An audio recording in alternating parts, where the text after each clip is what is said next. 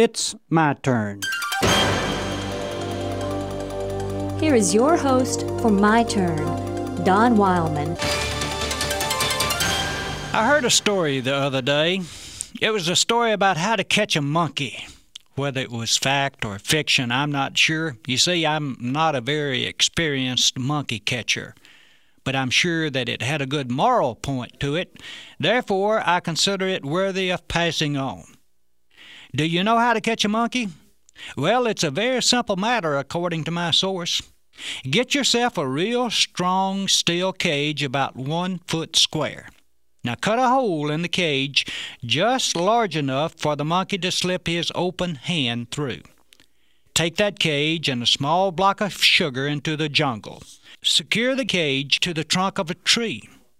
Take the small block of sugar and place it just inside the cage so that a monkey can reach in and grab it with his hand.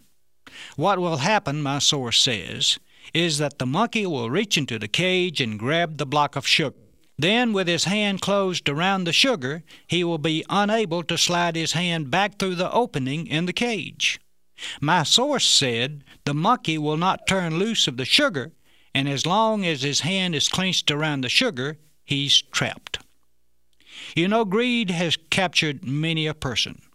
But the odd twist is that hardly anyone considers himself greedy. Abe Lincoln used to tell a story about a Illinois farmer he knew who said, I ain't greedy about land, I only want what joins mine.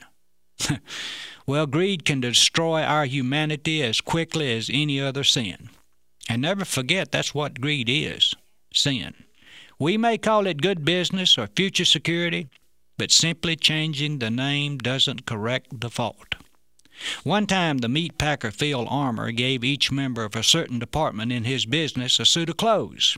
They had the freedom to pick out their own choice and were told to send the bill to Mr. Armour. They were not limited to the amount they could spend, but were given the right by Mr. Armour to use their own judgment.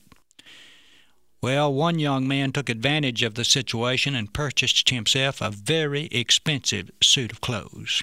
When Mr. Armour received the bill, he called the young man in to make sure the bill was correct. He was told, indeed, that it was the correct price.